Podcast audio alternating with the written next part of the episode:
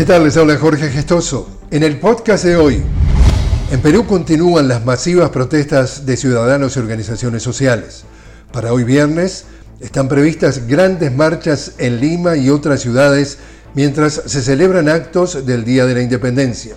Si la señora Dina Boluarte no renuncia, si no se cierra el Congreso, la lucha va a continuar, dijo la Coordinadora Nacional Unitaria de Lucha del Perú durante una rueda de prensa donde ofreció los detalles y las causas de la marcha de este viernes en Lima. Además, la Confederación General de Trabajadores del Perú ha convocado una marcha nacional contra lo que llama la dictadura asesina y corrupta.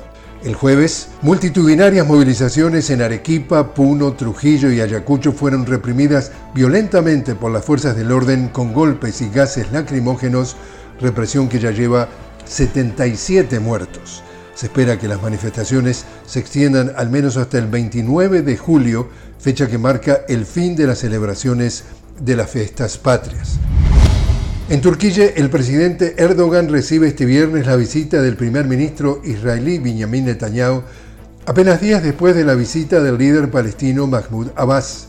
Netanyahu pospuso la fecha inicial del encuentro al someterse a una intervención en la que se le instaló un marcapasos. Ambos líderes abordarán los recientes acontecimientos en el conflicto israelí-palestino y la creciente violencia en Israel con masivas protestas en contra de Netanyahu, a quien los manifestantes califican de dictador, cuyo gobierno estaría mediante una reforma buscando marginar el poder judicial.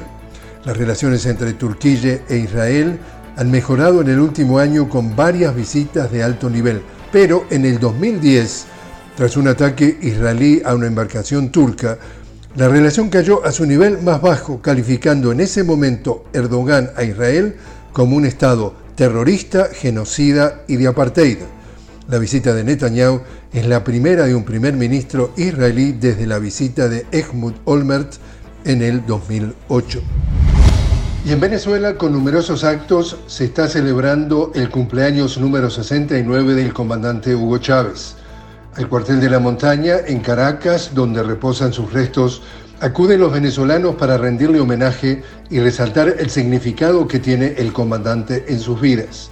Chávez nació el 28 de julio de 1954. El presidente Nicolás Maduro, la vicepresidenta Delcy Rodríguez y el ex canciller Jorge Arriaza lideran diversos actos en esta nueva fecha del natalicio de Chávez, líder de la revolución bolivariana. Y así es como está el mundo. Los espero en un nuevo podcast de la noticia con Jorge Gestoso.